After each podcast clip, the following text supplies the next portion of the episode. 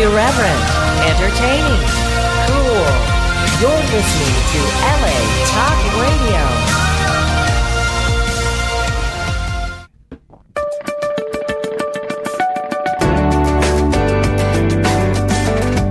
You're listening to Animal News Magazine with Nancy DeFabio, only on LA Talk Radio.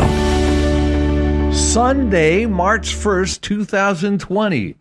This week's stories Asians must have their shark and fin soup. The truth about Ben and Jerry's not so happy cows.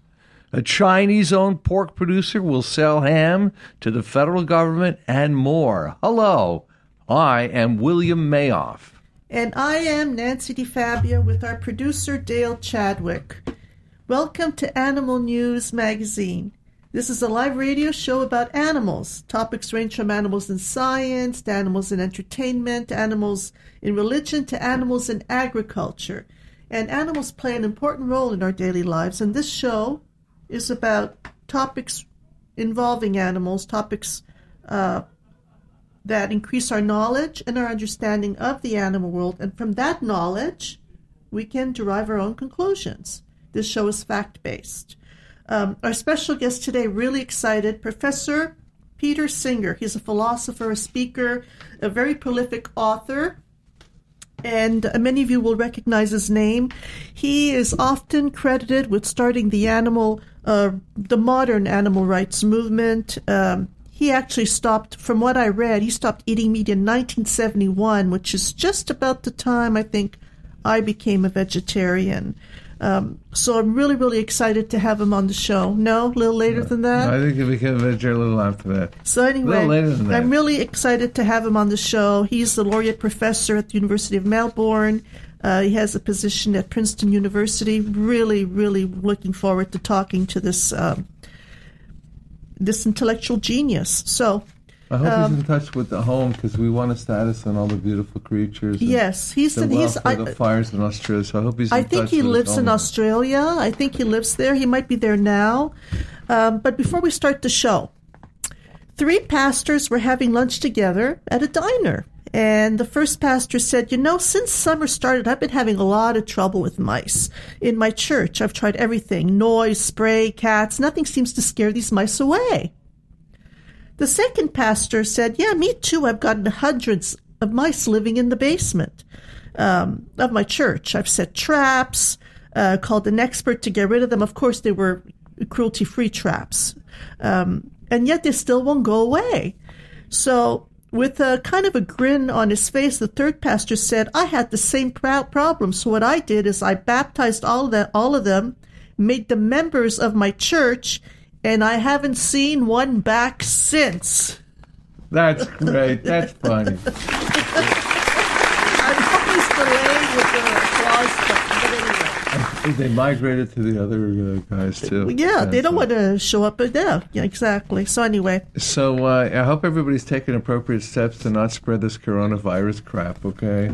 Uh, we do know there was a rumor that a dog had it, but uh, it's been confirmed that the pets don't get these viruses. They don't get the corona, COVID nineteen virus. So you know the coronavirus is a serious virus, and my focus is that just like SARS, it comes from animals. Uh, I think from bats. Both of them, SARS and the coronavirus, comes from. So just stop eating these animals. Stop taking them out of the know. wild. It's not natural. It's It- it's not beyond that, intended. Even if a few Chinese guys or gals went to that market and they ate weird stuff, yeah. it's beyond that now. It's already Yeah, but it across- travels. So Right. it's the world over now. It's we the- should not have to pay right for for weird for for strange eating habits, eating in- in habits, province, unnatural China. eating habits, cruel eating habits of people who are It's destroying thousands the and world economy. away. It's, it's really having its effect all around the world. yeah. So um, it's it, this is a sign. Yeah. Uh, and and although although this coronavirus is a little bit exaggerated, I think I think you have a better chance of dying from the flu than from this virus.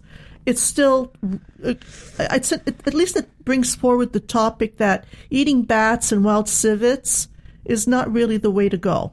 You know, maybe you should stick more to something that's uh, Something more benign. less uh, poisonous to the body. Anyway, let's get on with the news.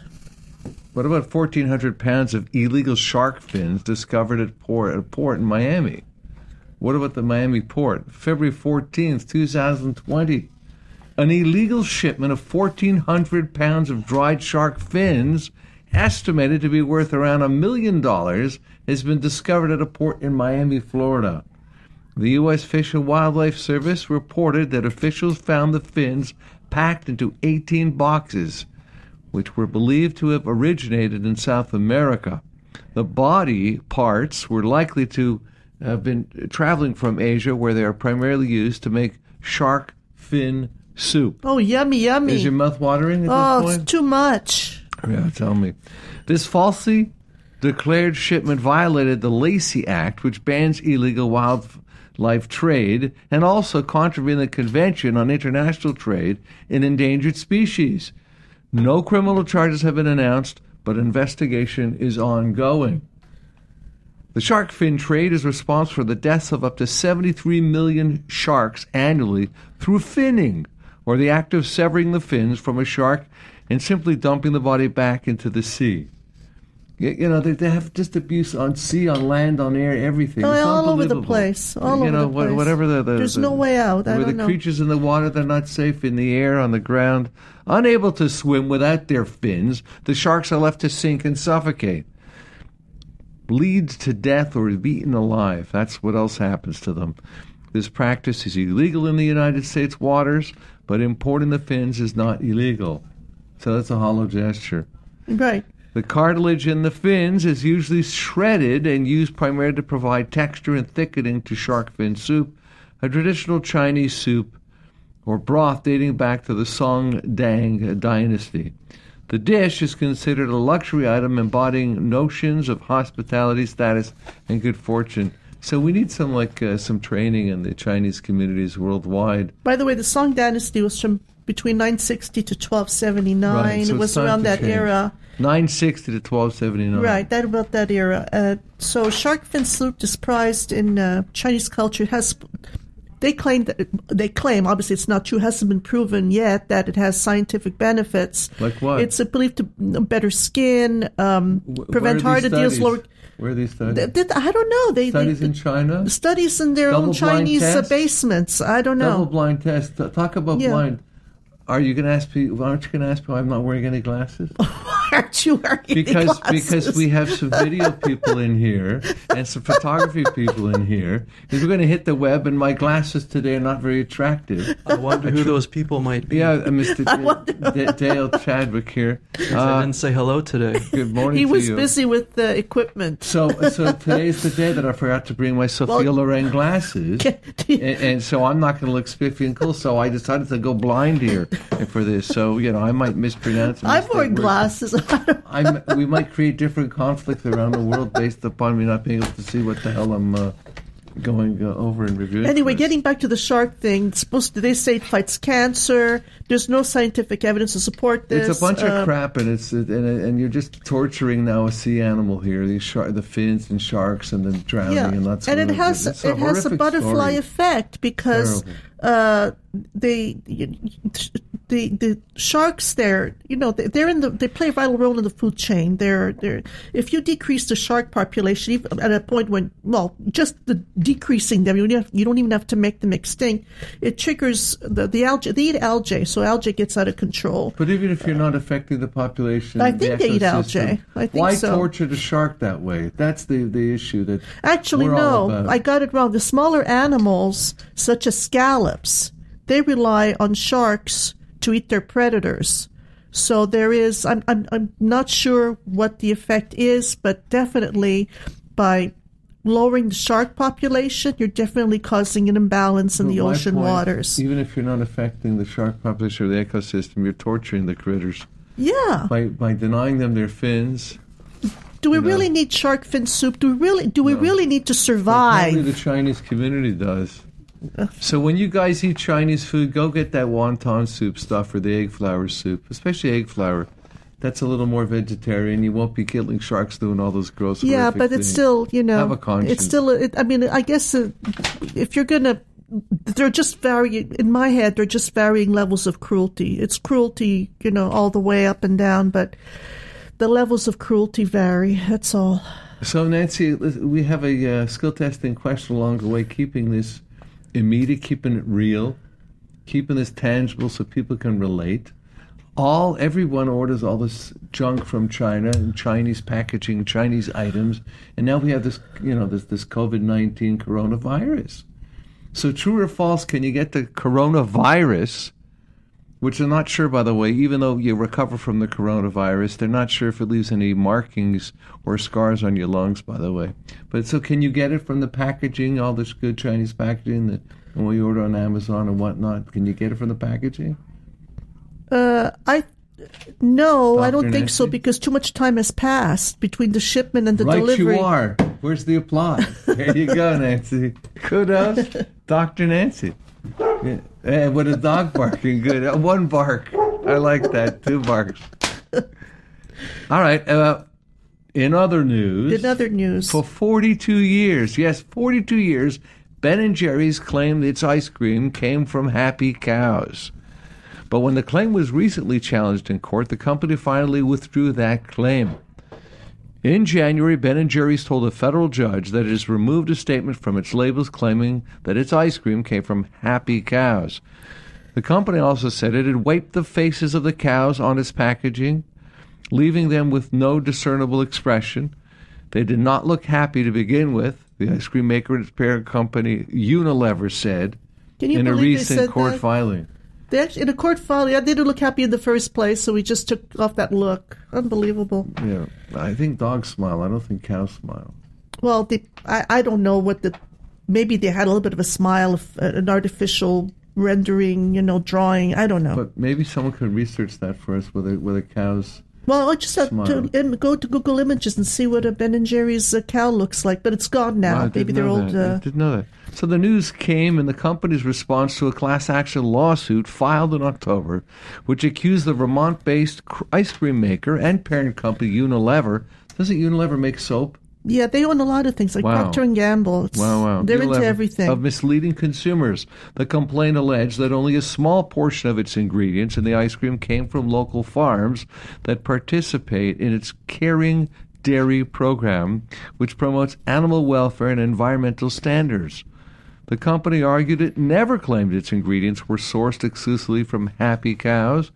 Instead of standing by Ben & Jerry's claims regarding high quality animal care and sustainable practices, in court, Unilever argued that no reasonable consumer would believe that all the milk used in Ben & Jerry's ice cream comes from farms with more humane practices than ordinary farms. so What a even though they put it on the carton, now, we're just no, you're, you're not going to believe what we say, right? Terrible, terrible. I wonder if that's going to affect Bernie's campaign because he's a Vermont senator. I don't think so. Yeah? I don't think it's going to affect his campaign unless he runs around saying eating Ben and Jerry's Happy ice cream. cows. Yeah. Okay. To consumers, Ben & Jerry's projects images of cows on rolling green hills on every package of ice cream and flaunts its caring dairy, quote unquote, program across its website and social media. The company's statement comes after being sued twice for deceiving consumers about its animal welfare policies. The case is similar to a class action lawsuit filed by the Organic Consumers Association against the company in July 2018, which alleged deceptive labeling, marketing, and sales. Any comments, Nancy? Oh, I have so many comments. First one, first, um, That bums us out with Ben and Jerry's. they filed a motion to dismiss. In the last lawsuit, which was filed in 2018, they filed a motion to dismiss. The motion was uh, rejected.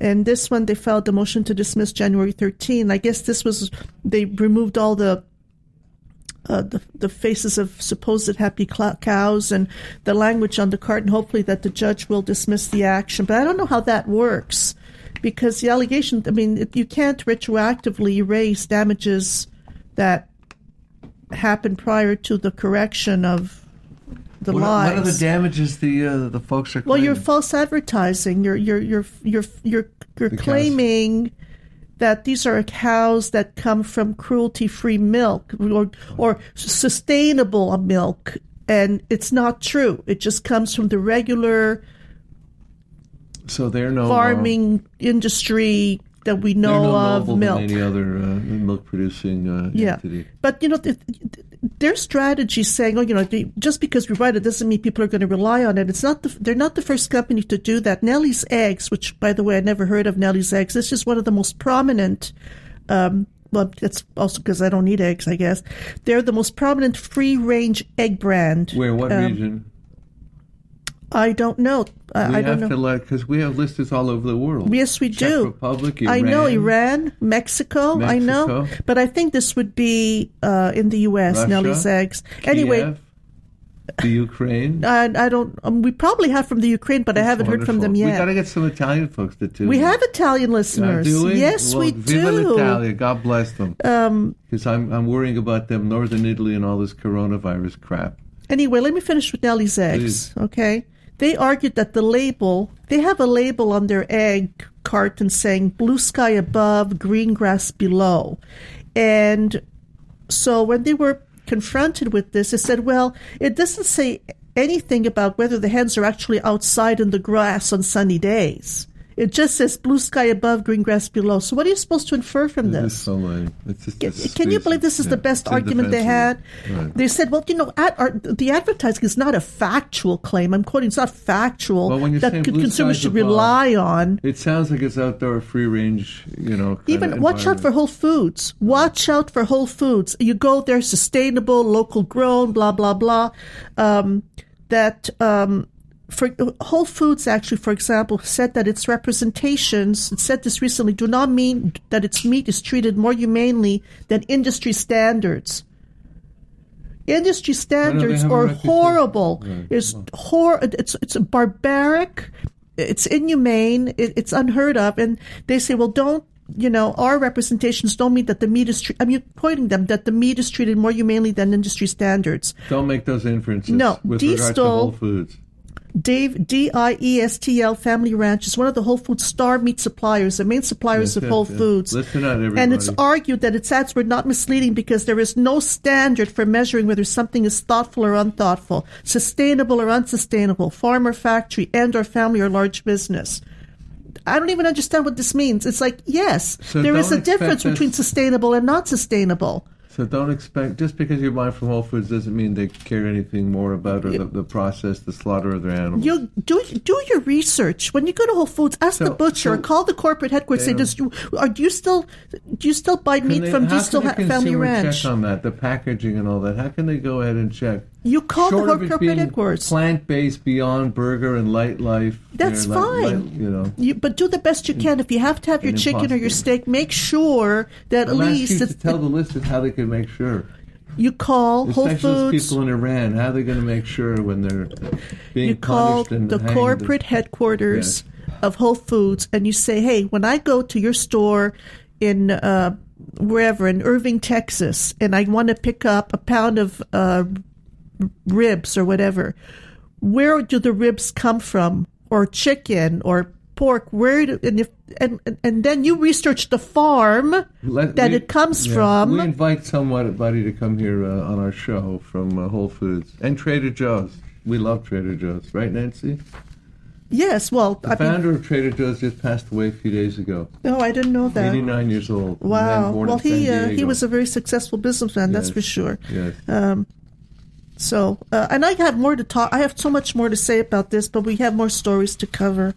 So, uh, So don't you? We want you to think. We we have a thinking, listening audience, very attentive, very intellectually sharp audience. So don't just think that because it's a hippie-ish kind of Whole Foods that they're good to animals. I was shocked Yeah, when I read you know, this. Now they're all weaseling out of it. Uh, you know, so you want to you want to hold their feet to the fire. And actually, if you don't Foods and all believe me, yeah. and I'm not even asking people to believe me, I I'm asking people to take I that am. Information and to, to, to go to the take the next step. Call Whole Foods, call the the, the, the, the farm, the, the, the ranch where these animals are supposedly raised.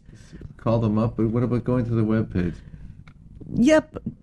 But the thing is, the the the web page will lie. Also, they'll have blue grass, and blue skies, and green grass. What about this? Go to go to PETA and go PETA and punch in Whole Foods and all these places. Yeah. Then PETA will will blow the whistle on I, these know. I mean, there are ways to find out. there are Right, ways to to get your information.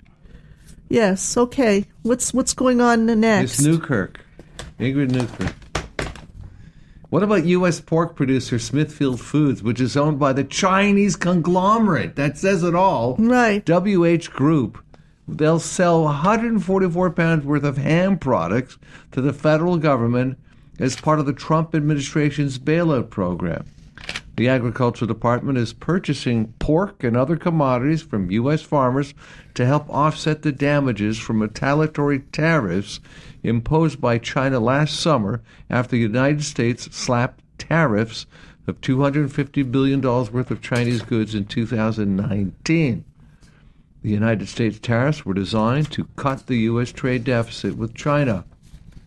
In July 2019, the Agriculture Department announced a $12 billion aid package for U.S. farmers hurt by retaliatory tariffs from China. The program includes $1.2 billion worth of products from farmers, including more than 500 million from pork producers. The administration stated that the relief is a necessary short term measure to help farmers withstand the trade war. The Agriculture Department said last month that Smithfield qualified for the bailout money, noting that the agency would be purchasing only goods produced in the United States. So it sounds good on the surface, Nancy. Smithfield Foods has a major presence in Missouri, including 140 company owned pig farms, feed mills, and production facilities in Milan. Milan, where? No, Milan, uh, Missouri. There you go. And Princeton. The USDA's Central Communications Office said, ag- said the agency could not control whether federal money given to the U.S. subsidies would enrich their Chinese owners. Smaller hog producers have expressed anger over the possibility of money flowing to foreign owned businesses. You know, there's um, so the White House created this bailout program unilaterally. They did not need congressional approval because it's under. They did it under rarely used farm program. It's from the Great Depression. So, um, I, I, for those of you who don't know, Trump announced in August of 2019 that he was going to impose a 10% tariff on China on uh, because of the uh, 300 billion dollar uh, Chinese imports that we have. So the um, the tariffs were started on September 1st. And, And, these are the consequences and after effects and of all four the days tariffs. later- the tariffs aren't making the news so much now, but these are the ramifications. right. ramifications. So correct? four days later, the Chinese Commerce Ministry announced that China was going to halt the imports of the American Gulf. So it's like a, Chi- a Mexican showdown. You're going to put tariffs on me. I'm going to let. I'm not going to let goods into my country. Retaliation, yeah. So, so they said, well, we got to help these. Um, hog farmers that Subsidize. to subsidize them because Right. they're not selling china's not buying the pigs so the first problem is that there, okay but then i read a story about a senator her, her name is senator Deb Fischer she's also by coincidence a cattle rancher in Nebraska. She's in the the Nebraska Senate. And she has tabled legislation called the Real Meat Act because she said that people are deceived when they go to buy, let's say, hamburger meat. Uh, they don't know if it's real meat or not real meat. And they can, so you need to put like big signs on there that this is fake plant- meat and that it contains all these weird right. ingredients, blah, blah, blah. And I'm thinking, so if you're a cattle rancher, whether you're in the Senate or not the Senate, you could lobby to the point where you can have somebody in government subsidize your ranch or your friend's ranch or your cousin's ranch without even going through Congress, without even getting congressional approval. Know they could do that. that is not good. Uh, and there are a lot do they go of cattle doing that? ranchers who are, They who are get subsidies without going through Congress. That's what you're you saying. don't you don't go through Congress. Now, secondly, it's all fine and good. Say, well, you know, we got to help the farmers because we got these tariffs, blah blah blah. But you know that in 2017, way before, okay, we imposed these tariffs on China, we we the federal government, the U.S. federal government, dispersed to only livestock. Um, ranchers, livestock farms, four hundred forty-seven million seven hundred and twenty thousand dollars, just because just because.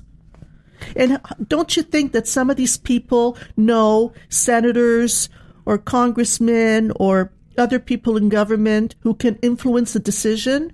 Of of a. So there doesn't seem to be any checks and balances there. it's Yeah. no checks and balances, so um, it's not uh, it's not good. Anyway, We have we need a mechanism to go ahead and, and monitor or stop it or correct it. So we need you to assist us in doing that. This lay folk. actually, we have some good news. This next story is good news, which is we're going to end before we call Professor uh, Singer. So yeah, The So, good news. yeah, this well, is- one piece of good news is there was an owl. I forget his name. I think his name was Pound, something like that. He had a broken collarbone or shoulder. I didn't know Oh. if the birds or owls had any skeletal structure like that. And, and he was nursed back to good health. This owl. Oh, another owl. It's not I mean, but It's not the fat owl. guy. It's not the fat guy from last Yeah. time. Okay. Okay, but this guy had a busted shoulder, and he was cured or nursed back, and he's now fine. Oh, good. I'm so happy to hear that. I all- love owls. All the wiser. Yeah, they're He's they're all the wiser. All the wiser. This month, the United States Department of Agriculture, USDA, restored pertinent animal welfare records under its Searchable Animal and Plant Health Inspection Services public database, otherwise known as APHIS, for a period of at least three years. In February 2017, the USDA removed the APHIS records without warning, citing privacy concerns. The records document animal facility inspections, animal consensus, the consensuses, what do you give me these hard words for? And other required reports under the Animal Welfare Act and Horse Protections Act, and serve as an important resource for animal rights groups and concerned citizens for information about the number and species of animals that are exploited in the U.S. The USDA was required to restore APHIS records under the newly passed Consolidated Appropriations Act of 2020. Shortly after the 2017 APHIS database blackout, a group of animal rights organizations, including PETA, Physicians Committee for Responsible Medicine, and Beagle Freedom Project. I say the Beagle Freedom Project because the beagles are just so beautiful and adorable. Filed a lawsuit against the USDA alleging that it violated FOIA, the Freedom of Information Act, which requires federal agencies to make all records released under FOIA electronically available to the public. Making these documents available to taxpayers is a critically important step to providing transparency about the facilities that violate the Federal Animal Welfare Act and very often abuse vulnerable animals. Yeah, prior to the uh, database blackout, the agency had been required to publish documents uh, related to inspections of laboratories, roadside zoos, puppy mills, but they said no, they're going to. They, they, we're going to you know, install this blackout to protect the actual um, owner of the puppy mill or the roadside zoo or the lab. And so uh, the purpose of the law is to protect the animals, I think, and uh, not so much the interests of the people who abuse them. In any event, so that was lifted. So now we're back to normal again. And, uh, you know, it, it, for example, a lot of, we did a show many months ago about how the Amish uh, community was abusing puppies. And this information comes from these records these are very, very important records. Animal rights groups need these records. Just regular people who want to go adopt a dog or for some buying a, you know, a purebred dog. You want to do your research. You want to do your homework. You want to know if this puppy mill is um, legitimate. And it's been restored, the information? Yeah, circuses. Oh my goodness, some of them have rap sheets, all- you know, all the all the way up to, to, to Egypt, and so these records are very important for a private citizen and for uh, nonprofits who want to uh, file. Um, And we have listeners in Egypt too, by the way. In we Cairo might, I don't know. Alexandria. There's a nice town in Alexandria where the River Nile is. Yeah, where the River Nile. Yes, Cleopatra. So, do you think we have time for uh, a, a quick story, and then we'll hop on the call with uh, Professor Singer? Let's let's talk. Uh, let's What about the camels? That's a good Yeah. lead-in for Australia. yeah, let's right. Okay, yeah, let's do this. Because Australia is one of my favorite countries. I'm not just saying because the guest is from Australia, Mr. Singer, Professor Singer. 10,000 camels to be killed for drinking too much water in Australia. Meanwhile, 26.6 million cattle are being raised. Is that an accurate story? Yeah. That, that they have camels in Australia? Yes, they have. They were imported. They're not. Now they're not. Uh, it's not their natural habitat. Well, I, I think that uh, So sharpshooters from helicopters will soon be killing more than 10,000 camels to keep them from consuming the already scarce water supplies that they have in South Oh. Australia. So we'll be calling the, we'll be trying again with Professor Singer. So between the drought and the wildfires, the decision to cull the animals was, was made following an order, believe it or not, from Aboriginal leaders on the Anangu Yanku something lands. well, what about a legislature in Australia? Yeah, the Aboriginal, I don't know about that, but The- what don't the Prime think that- Minister? What about the upper brass? Hello. Professor, a warm welcome. Let's hope it irons itself out there. Yeah, thank A you for taking the time. So I'm Nancy DeFabio with my co-host William Mayoff, and you're live on Animal News Magazine. Thank you so much for taking the time to talk to us. Yes, and, and it is. You're very welcome. Oh, we appreciate it so much. And it's March the 1st, Yes. 2020. Um, uh, how many hours ahead or behind? Forgive my. Uh, my I'm I'm um, so you're in LA, right? I'm in 19 hours ahead of you, so it's uh, well into March the second. I hear. Oh, March okay. second. You're- All so you're You're, you're lagging behind, guys. You're, sorry, so you're Monday at what time? Yeah, 'Cause we're, Monday. We're Sunday. Monday, 9:30 a.m. 9:30 a.m. Monday. That's okay. One day I'll put my mind around that. Nancy, fire away. Warmest welcome to you. Go ahead, Nancy. So you're um, you're very respected in, uh, in you know among people who support animal rights, even animal welfare, and you're credited, as I said at the beginning of the show, with, with starting the modern animal rights movement. I mean, when when nobody people were hardly talking about it. So I think you're the best expert, the best person to explain to us what exactly is speciesism.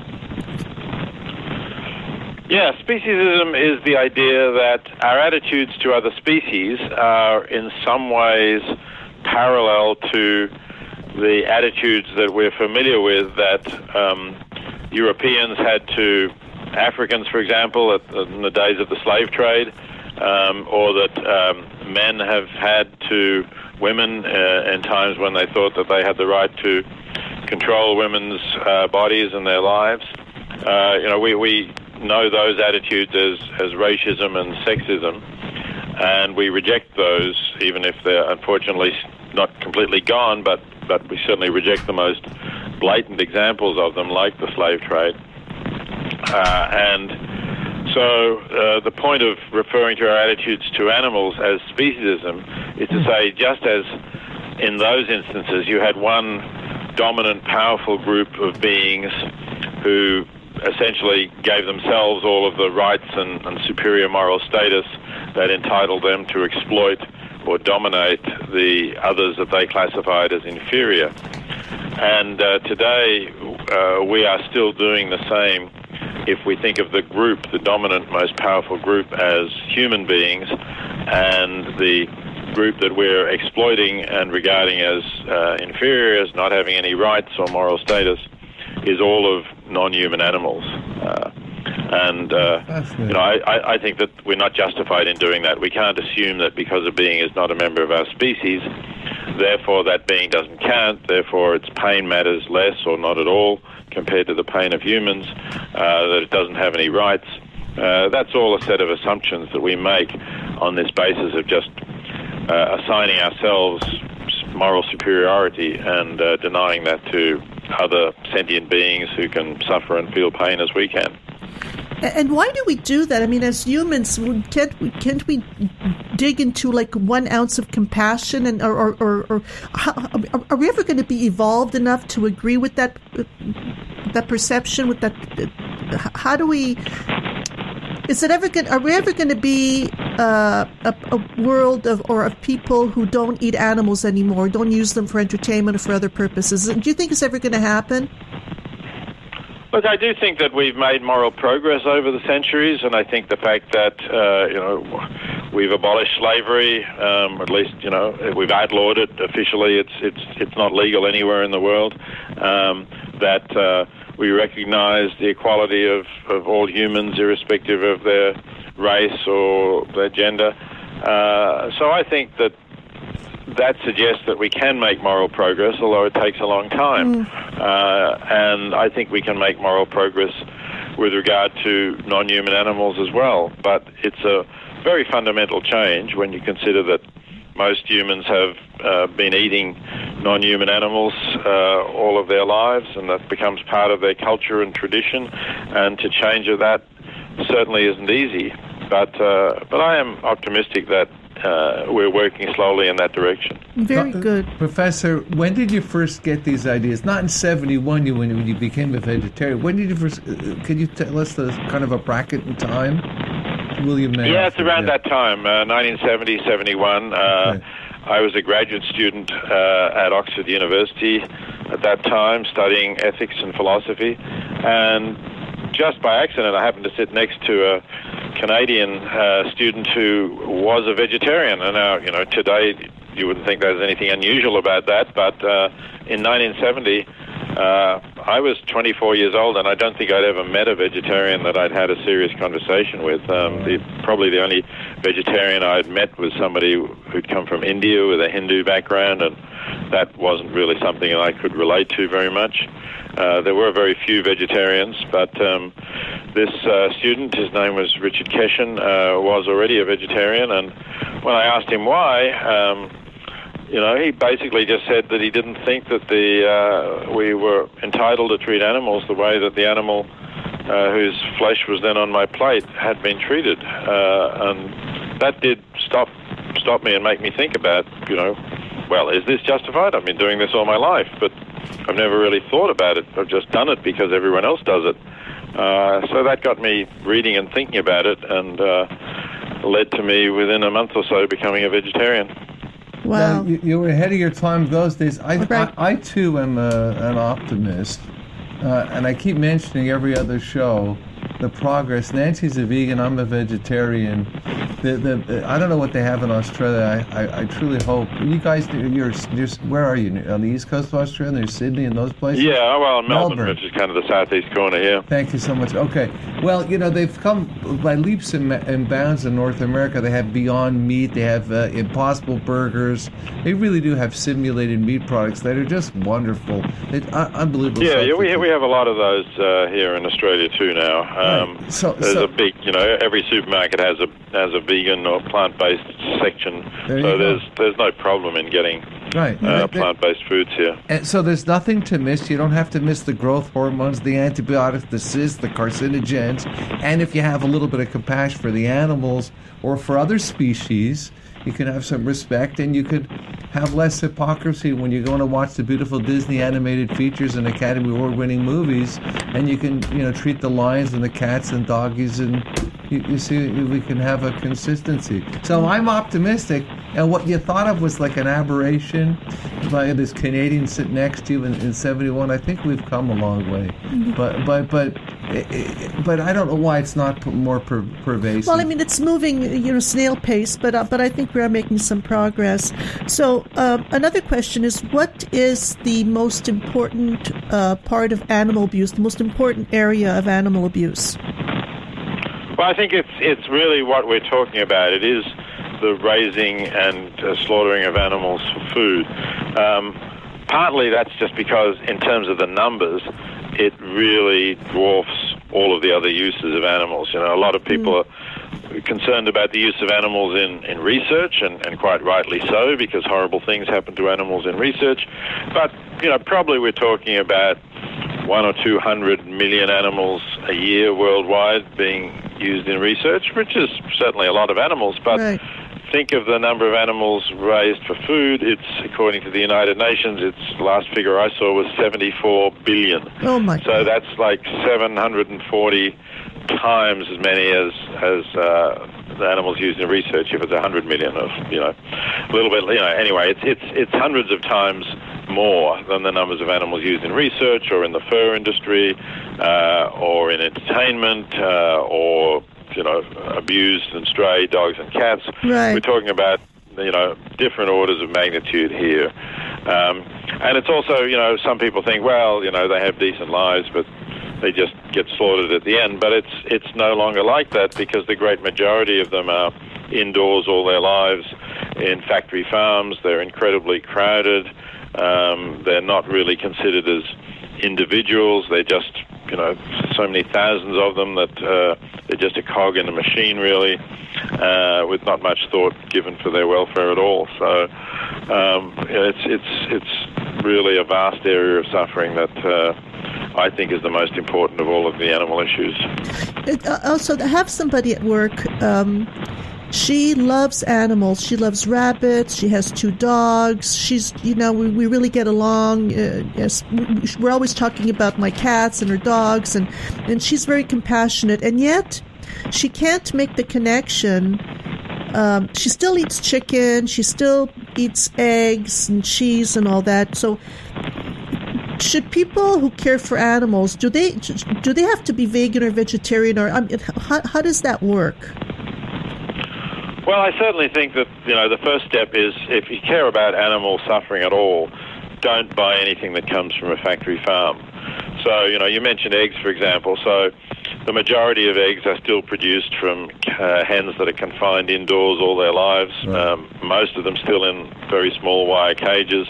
Some of them just on on the floor of the barns, but they're they're all very crowded, uh, and that's all factory farm products. But now, if you do feel you can't do without eggs, you can get free range eggs. You know, hens, eggs from hens who can walk outside on, right. on pasture on grass, and that's you know I could understand people saying, yeah, I think that gives them a decent life.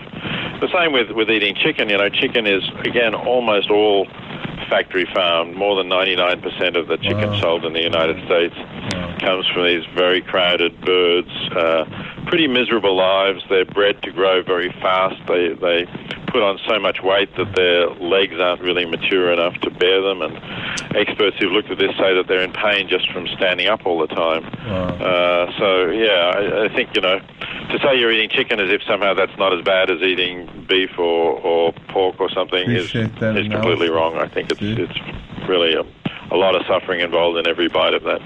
So there's a professor, I don't know if you heard, I think he's Professor Francione from uh, Pennsylvania, and he coined this term called moral schizophrenia. And I think that's what this is all about. It's like you love your dog, but then you look at a chicken or at a or a pig uh, in a different way. They have to see chickens and their hamburgers as fluffy and Fido and not, not make a mental separation. That so, very hypocritical. So are they really compassionate? I don't know if they're. I mean, it's selective compassion. I don't. I just. It's selective. Exactly. You're right. It's selective compassion. You know, and we know that throughout history, people can be compassionate to some that they identify with or regard as sort of you know part of us who we are, and then they can be very cruel to others who are outside that. Right, Professor, right. how like we, that in Professor, differentiating human beings, and they do like that in differentiating different species of animals as well. Professor, help us through your wisdom over the years. Help us. Help us. How do we make a difference? Uh, you know, how do we make a difference? How, how do we get a global tidal wave of this stuff for it to happen sooner than later? What do we do? Yeah, well, you know, be an advocate for animals. Uh, wherever you are, which which doesn't mean that you sort of preach at and lecture all your friends. You know, you don't want to become a bore, but right. um, especially if you if you are um, a, a, vegetarian or a vegan, um, and you, you, you make it clear because eating is a social act we often do with others, and as I say, that's that's how I learned about this uh, 45 years, almost 50 years ago now. Um, so uh, you know do that and, and be an example, and people will ask you about what you're eating and explain to them, sort of not, as I say, not preaching, but in a right. calm, considered way, why you don't think that it's right to be eating animals. Uh, and I think, you know, in that way you can contribute uh, and get get with one of the animal welfare organizations. There are a lot of good ones. Um, there's now a website called Animal Charity Evaluators, which helps you to evaluate wow. which are the best and most yeah, effective animal uh, charity organizations to support. So you can do something that way as well. That's important what's, too. What's the name of that again? Animal Charity Evaluator? What's yeah, it called? Animal That's Charity. right. Yeah, if you you can just find them online, and I think it's just animalcharityevaluators.org. Do you have um, a website? Uh, do you have a website that uh, people can uh, support you and your activities and your pursuits too? I mean. You seem very saintly as well, and we appreciate it. Do you have a website? Yeah. Um, so I have my own personal website, which is petersinger.info, um, where people can find out, you know, more about my writings and my books and works and so on. But uh, yeah, if you want to find out about the best animal charities, just go to animalcharityevaluators.org um, and that will be uh, useful. And they'll recommend, you know, a number of other organisations that are worth supporting. Um, that uh, you can then go to their websites and find out more you can do from them. So before we let you go, Professor, We can't let him go. We're No. going to kidnap this guy. We're not letting him. he's a him go. little too far to be We're kidnapped. kidnapping him. Nancy, Nancy, hold on to that. Can you hold on to your question? I'm going to hold on to my question. Professor, prof- I'm a very emotional kind of guy, okay? Forgive my informality and all this. Professor, we see these terrible, heart wrenching, well, not immediately, but we did the past few weeks, obviously, the horrible fires in Australia and the, the, the you know, the world beloved the koalas. Yeah. And the, the poor, there's no words to see the koala on fire and that lady, the bicyclist, coming, taking a little Oh. water bottle off her bicycle, spritzing the, the poor little koala, burning. Just terrible, savage pictures of these cute little specimens burning alive. Can you give us an update since you're there and it's in your backyard and all that? Do we have a little bit of drizzle? How are the animals? Are they endangered? Can you give us some kind of update, please? Yeah, the, the fires are now basically out. It's taken a long time. They, some of them were burning for weeks, but um, we did get a change in the weather, which certainly helped. And of course, we got a lot of dedicated firefighters working very hard to, to put them out, even in quite remote areas. Um, so it's not happening anymore, but certainly many of the animals have died uh, in these fires. I've seen estimates as many as a billion animals have, Oh, have died, and some of them are suffering, and others that may have survived the fires don't have anything to eat because everything has been burnt. So, um, you know, people are helping, but it's a difficult situation. Uh, as I say, some of these areas are quite remote and hard to get into, and uh, uh, you know, I think you, you, rather than deal with the symptoms, we really need to deal with the root causes. And you know, I think in Australia now, after this summer, nobody has any doubt that the climate has changed. That we've had drier and hotter weather than we've had before. Areas have burnt that have never been burnt before. That they used to be just too wet to burn. so I think uh, you know Australia uh, and all of the other nations of the world have a responsibility to say that we're damaging our planet. We're da- we're damaging it for ourselves and our children, and also for all of the non-human animals on it. And we need to really stop this. So, one final question before we let you go, Professor. Even though we'd like to talk to you all day, one of the pro- well, I think the root problem with all this uh, animal abuse and animals being used in so many ways by humans is that there's this distinction between property and persons. So, property have certain uh, has a status, and persons have a different status.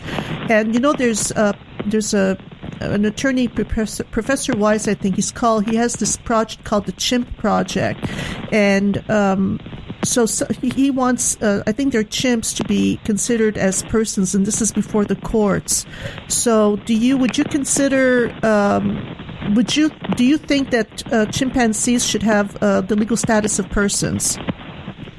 Yes, this is a very interesting effort. This is uh, Steven Wise, who's somebody I've known for many years, um, and uh, he's calling it actually the Non-Human Rights Project, Right. um, which is like a civil rights organization trying to achieve legal rights for uh, some non-human animals, starting with chimpanzees as our closest relatives, and also the animals who we can know through the wonderful research done by people like Jane Goodall. We we can know that they are thoughtful beings who you know have a rich emotional lives, strong connections with uh, others in their families and social groups, and um, that they're also capable of planning things. You know that they're they're.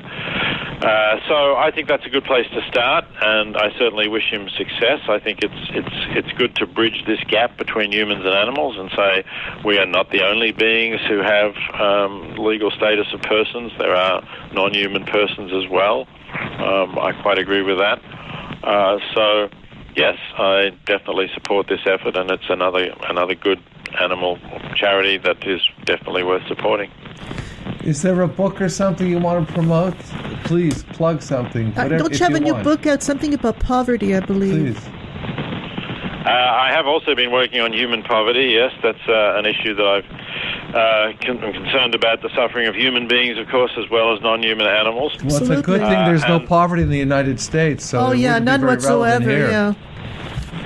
right, but I, I'm mostly looking at poverty in uh, in low income countries because it is more extreme than poverty in the United States. You know, people living on uh, less than two dollars a day uh, is really a, a form of poverty that barely exists in the United States. I wouldn't say doesn't at all, but um, And these it's people are more can all do something about. Um, these people are more uh, likely I- to sorry- poach and all. Sorry. I'm saying these people are more likely to go out into the woods and, and poach tigers and lions and what have Are they you. exploited? Do they make goods for sale in the U.S. or? Well, sure. If people if people are starving you, they're going to eat whatever they can find to eat. There's no doubt about that, and you can't really expect them to protect wild animals and not uh, kill and eat them if if they're hungry.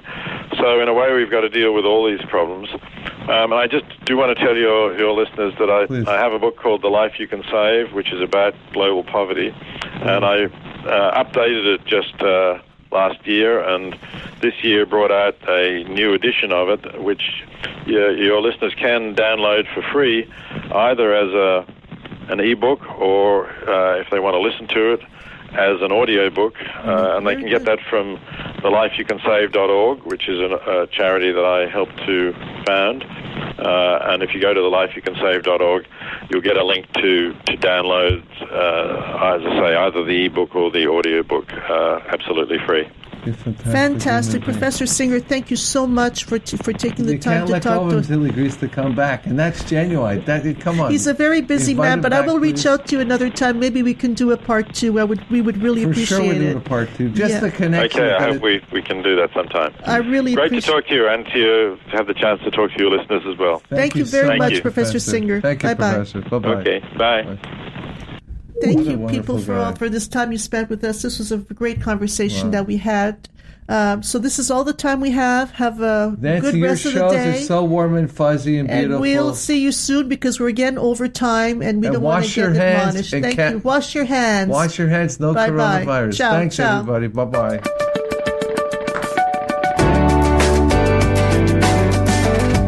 You're listening to Animal News Magazine with Nancy DeFabio, only on LA Talk Radio.